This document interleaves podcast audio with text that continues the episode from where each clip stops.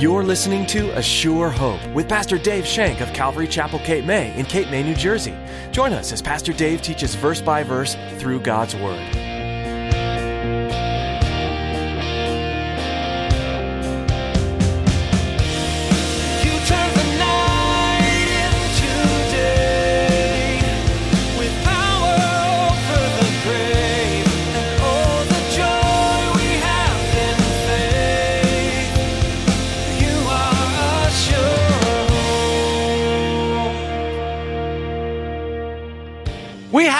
Enemy today. We have an enemy today. In fact, we have three. If you think about it, we have the world, the flesh, and the devil. And those three come against us in great powers, and they try to sway us and lead us away from our God. So they are our enemies.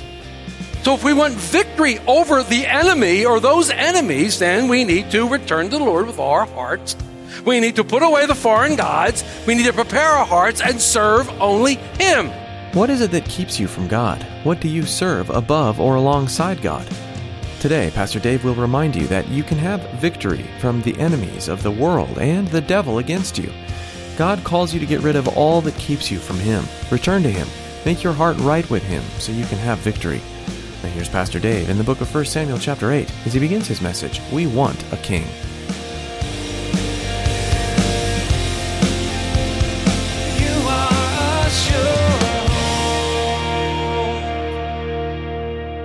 We're going to be in 1 Samuel 8, verses 1 through 9.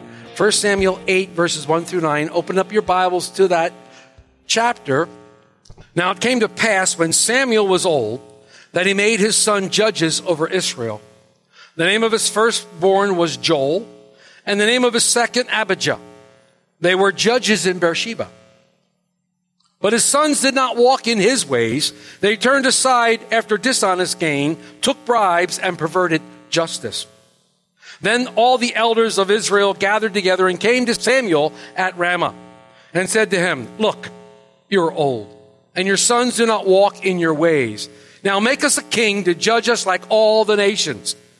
But that thing displeased Samuel when they said, Give us a king to judge us. So Samuel prayed to the Lord.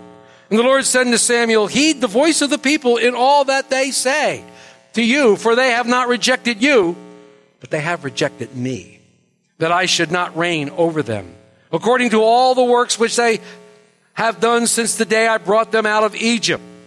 Even to this day, with which they have forsaken me and served other gods, so they are doing to you also. Now therefore, heed their voice. However, you shall solemnly forewarn them and show them the behavior of the king who will reign over them. So as we come to chapter 8 in the book of 1 Samuel, Samuel is writing this account, they believe. Believe it or not, some 20 to 25 years have passed since Samuel spoke to the nation on behalf of the Lord, or actually spoke to the Lord on behalf of the nation. And he led the nation into repentance. I love Samuel's words in chapter 7. Look at chapter 7, verse 3. I love these words here that Samuel says. And here we have a model, a picture of returning to the Lord, a picture of getting your heart right before the Lord, a picture that is so poignant that Solomon will use these words almost to the same caliber when he dedicates the temple. Samuel says this, verse 3 of chapter 7. Then Samuel spoke to the, all the house of Israel, saying, If you return to the Lord with all your hearts, then put away the foreign gods and the Ashtoreths from among you, and prepare your hearts for the Lord, and serve him only, and he will deliver you from the hand of the Philistines. Samuel gives Israel a step by step action to take. These are action words. These are actions, something that Israel was supposed to do. And we pray mightily for our country. And every one of us uses second uh, Chronicles 7:14, which is what Solomon said, basically rephrasing or paraphrasing these very words. Return to the Lord with all your hearts, with everything you have, with your whole being, return to the Lord. Put away the foreign gods. Put away the things that you've been placing before the Lord, the things that you've been serving instead of the Lord, the things that you've been serving alongside the Lord. Put them away. Get rid of them. Get rid of the sin that so easily besets you. Get rid of it. It was paid for on a cross. Prepare your hearts. Make your hearts right with God because God looks upon the heart. Samuel's going to say that in 1 Samuel 16. For man looks upon the outward appearance, but God looks upon the heart. God knows your heart better than you know it. God knows what's going in your heart right now. He knows that when you say, I'm going to put away those things, He knows if you're going to do it or not. You can't fool God. You can fool me. You can fool me, but you can't fool God. Prepare your hearts. And then it says, serve Him only. Then and only then will you have victory over your enemies. And it's interesting. It says Philistines, and they were talking about the Philistines here because the Philistines were a dreaded enemy to the nation Israel. And again, I'll repeat it, that we said that Philistine now is a derivative of the word Palestine. So it hasn't changed much. But I can use the word enemies. We have an enemy today. We have an enemy today. In fact, we have three. If you think about it, we have the world, the flesh, and the devil. And those three come against us in great powers and they try to sway us and lead us away from our God. So they are our enemies. So if we want victory over the enemy or those enemies, then we need to return to the Lord with our hearts. We need to put away the foreign gods. We need to prepare our hearts and serve only Him. The, the, the book tells us everything we need to know. Everything we need to know, even in the Old Testament, it tells us what we need to do. What we need to do. Israel, surprisingly, did everything that Samuel told them to do. They gathered at Mizpah and they repented. They repented of their sin. They confessed their sin before the Lord. Look at verse 6. So they, that's Israel, gathered together at Mizpah, drew water and poured it out before the Lord, and they fasted that day and said, there, we have sinned against the Lord. And Samuel judged the children of Israel at Mizpah. They sinned. Our sin is against the Lord. We need to repent it. Then, what did the Lord do? He did exactly what he said he would do. They had a great victory over the Philistines. They did what they had to do, and then the Lord does what he has to do, or what he said he would do. Why? Because he's always faithful. The Lord is always faithful, always faithful. Have I said it too many times? The Lord is always faithful. Always faithful. Even when we're faithless, He is faithful. Israel regains the land that they lost, the five cities that were taken by the Philistines. And to honor this, to, to honor the Lord in all this, Samuel sets up a memorial stone. It's called Ebenezer. And read that in verse 12. Then Samuel took a stone and set it up between Mizpah and Shen and called its name Ebenezer, saying, Thus far the Lord has helped us. The stone commemorated not only the victory over the Philistines, but the return of Israel to their God. Thus far, the Lord has helped us. And we talked about this at length last week. In our lives, if you're here today and you are here and you have breath in your lungs and you look back, thus far the Lord has helped us. Why wouldn't he be faithful to continue? Scripture tells us that he will be faithful to continue over and over and over again. But now Samuel is well advanced in years, and a new generation of elders have emerged. Not only were there new leaders, but there were new ideas. There were new ways that they wanted to do things. They wanted change. They wanted to change the way they were governed. They wanted to abandon the way they used to be governed, and they wanted to go by the way of the world. Change can be good when it's directed by the Lord. Change is always good when the Lord is in charge. But when change comes from us and we demand a change, that the Lord change, that the Lord do this, it's never good. It's never good. We need wisdom to adapt to new challenges that come along with change. But, and this is a big but, we cannot abandon our old convictions of faith. There will be change. Change is always happening, but we cannot abandon our old convictions of faith. Why is that? Because our God is the same yesterday, today, and the forever. Scripture says, I am God. I do not change. God doesn't change. So why should we change our approach to Him? Why should we change? God has helped us thus far. He's helped us thus far. Why should we change? He does not change. His word is as true today as it was the day the Holy Spirit inspired Samuel to write this down. It's just every bit as true. We can never have the mindset that God's word is not for today's culture or generation. Three years ago, in a ministry meeting, we gathered the ministry team together at a dinner and we were having a meeting and we were talking about things. Church wasn't growing as well as maybe we'd like, but we had ministries, we had different things. And someone said, we shouldn't teach the Word of God anymore. It was too old fashioned. And the very words they used was, Dave, that might have worked in Vineland, but this is not Vineland. I'll never forget those words to this day. And I said, What about the, the Word of God changed? How did the Word of God change? If God is the same yesterday, today, and forever, His Word's the same yesterday, today, and forever, and His Word will always be the same yesterday, today, and forever. And I've said, no, we're not changing. We're teaching the Word of God. I don't care if one person shows up. We're teaching the Word of God. It's the Word of God that saves souls. It's the Word of God that is true, that changes hearts. We were called to teach God's Word, not have programs, not have different things, all this kind of stuff all over the place. Don't get me wrong, there are programs that are good. But everything we do at Calvary Chapel is based on one thing and one thing only the Word of God. You come here on Monday night to get freedom from addiction, you're going to hear the Word of God. Because that's the key to getting free from addiction, is the Word of God.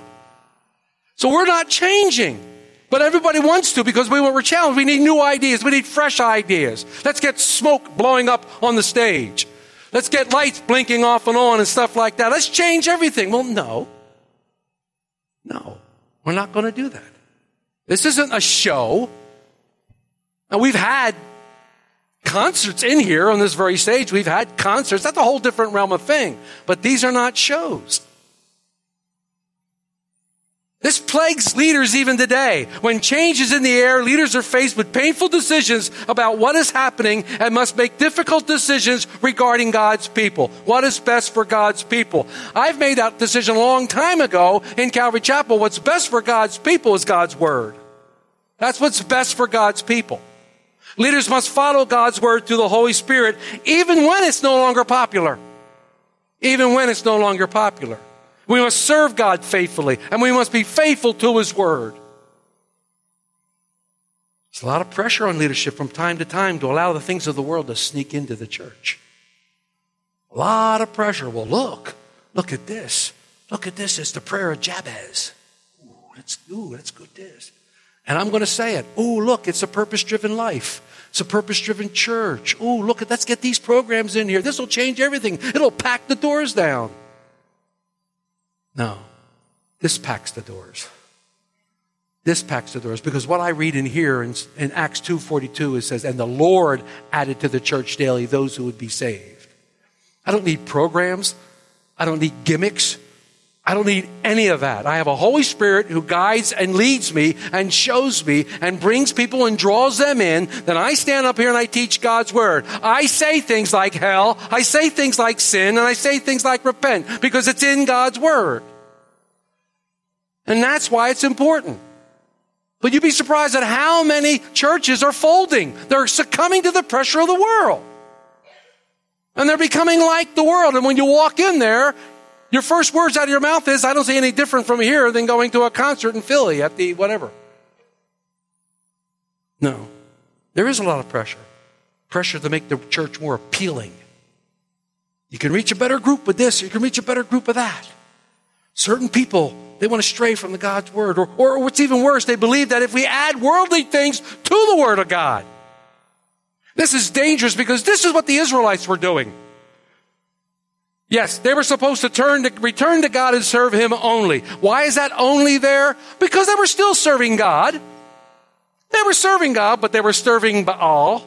They were serving the Ashtoreths. They were serving all these other gods in with God. No, it's dangerous. They didn't forsake God completely. They just added to that. And you know, you don't have to go very far back to the Old Testament. In fact, in Deuteronomy 5, when Moses is recounting the Ten Commandments, he basically says in verses 6 through 10, the Lord speaking, I am the Lord your God who brought you out of the land of Egypt, out of the house of bondage. You shall have no other gods before me. You shall not make for yourself a carved image any likeness of anything that is in heaven above, or is in earth beneath, or in the water under the earth. You shall not bow down to them nor serve them, for I, the Lord, your God, am a jealous God, visiting the iniquity of the fathers upon the children to the third and fourth generations to those who hate me, but showing mercy to thousands of those who love me and keep my commandments. There shall be no other gods before him. Nothing is placed before our God. No other God. But Israel had a problem. There was no successor to Samuel. Samuel was the last judge. Samuel was considered the last judge. When we look back on the history of the nation, we know that Moses laid hands on Joshua and appointed Joshua as leader of the nation Israel. After they came into the um, land, there was no successor. Joshua didn't lay hands on anybody. Joshua didn't raise anybody up. The elders were left to train and serve God. But then they died, and this new generation turns up, and they turned away from God, and they started following these idols. There was a succession of priests. The Lord would call out prophets when he needed them, but there was no one to lead the people, and there was no one to see that they obeyed their law. Samuel was the last of the judges. The judges were those who were raised up by God for a specific time and a specific purpose. You remember what was going on in the days of the judges. Let me remind you. In those days, there was no king in Israel, and every man did what was right with his own eyes. It was a time of chaos, a time of anarchy, a time of despair. Israel was nothing more than a loose confederation of sovereign tribes. Each one was expected to seek the Lord on their own and do the Lord's will by themselves. So now the elders gathered together and they wanted a stronger central government. And they were going to make a request of Samuel. And that's where we are today. That's where we are today. In, in chapter 8, the first word says, and it came to pass. I love that. It came to pass. That shows you that there is a length of time in there. And I love that. I always get a kick out of. This statement usually signifies a transition. And it came to pass. It signifies a transition. We can have a transition in our life where you're feeling sick, low, hurting, and it came to pass. Feeling happy and joy and full of excitement, and it came to pass. I love that phrase. So, chapter 8 begins with a look at Samuel's sons. Let's look at the first three verses. Now, it came to pass when Samuel was old that he had made his son judges over Israel. The name of his firstborn was Joel, and the name of the second was Abijah. They were judges in Beersheba, but his sons did not walk in his ways. They turned aside after dishonest gain, took bribes, and perverted justice. Now, Samuel was one of the godliest men in the Bibles that the Bible records. Samuel was one of the most godliest men, and he never specifically is said to sin. Yet, this may be sin on his part. He, he, we are after a pattern of judges being pointed by men or of the office of judge being passed from father to son. Samuel had no right to appoint his sons as judges. Samuel had no right for several reasons. Number one, most of all, is they were corrupt. They were taking bribes. They were, they were wicked. Even though they had godly names. Do you know the names they had were godly? Anytime you see EL on the end of the name, it means God. Anytime you see J-A-H on the end of a name, it means Jehovah. Look at their names. Joel or Joel. It means all powerful God. That was his name. Abijah means God is my father. That was his name. So when Samuel had these sons, he named them godly names. He named them after the God that he served, and he wanted them to emulate him and follow in his footsteps, but they did not walk in his ways. They were dishonest. They took bribes. They perverted justice. This is not an uncommon problem. Samuel should have just looked at, objectively at his sons. It's interesting that he would excuse the sins in them that others would see more clearly, but aren't we all that way? Aren't we all that way? Not my kid. We're that way with ourselves. Hmm, I've said this before, I'll say it again. My sin looks horrible on you. Don't look so bad on me, but ugh, on you. Hmm. We're quick to judge. We're quick to judge others when it comes to ourselves. It's a common mistake we make with our family, especially our children. But in verses 4 and 5, the elders now are coming to Samuel and they make a request. Let's read it. Then all the elders of Samuel gathered together and came to Samuel at Ramah. R A M A H was where he lived. That was his home. And they said to him, Look, you're old, and your sons do not walk in your ways. Now make us a king to judge us like all other nations. The first thing they say to Samuel is, You're old. I don't think that hurt him as much as when they said, Your sons don't walk in your ways. Samuel knew he was old. But when they said, Your sons don't walk in his way, I think that was like a pierce in his heart. I think that hurt him. The realization of, no, my kids aren't coming along with the Lord. Knowing that some of our children are not walking with the Lord is very heartbreaking to my wife and I. It's heartbreaking. And we lament about it, we cry about it, we pray about it because they're not walking with the Lord. But we know they're not walking with the Lord. It's like a knife in our heart when we think about it. Many believe that it was because of Samuel's absence that the children grew up the way they did. Remember, Samuel was a circuit rider. He was a judge and he would go all over the place on his donkey and his horse and he would make judgments about things that were happening. He would stay. He was a dad who was away from home all the time. He wasn't around. And once again, we see the effects and the results of a father not taking his rightful spiritual place. He was a missing father. He wasn't there. What was he doing? He was doing ministry. But ministry's good. Not at the cost of your kids. Samuel did that. We can learn a lot from Eli and Samuel. We need to be praying for God to strengthen us so that we can teach our children the ways of the Lord. We cannot ever get so busy in ministry and our service with the Lord that we forget one of our most important ministries, and that is of our children. I'm guilty of that at times. I'm guilty of that at times. I, I confess before you, my congregation, I'm guilty of that at times. I place the ministry above my children. It's not right. I need to confess and repent of it. I need to seek better relationships with my kid. But on one hand, this is wise for the elders to do this. They did not have to accept these leaders who they knew were ungodly and corrupt. So this is a wise choice. The elder says, your kids are, are, are, are really bad we don't want them. So we're questioning this. But on the other hand, it was wrong for them to say, now make us a king like all the other nations. Bunch of little whiners. Well, they have kings. How come we can't have a king? I'm sure you never pulled that act with your parents. But they have a king. We want a king just like all the other nations. The elders were saying, we want to be like the rest of the world. Folks, that's a problem.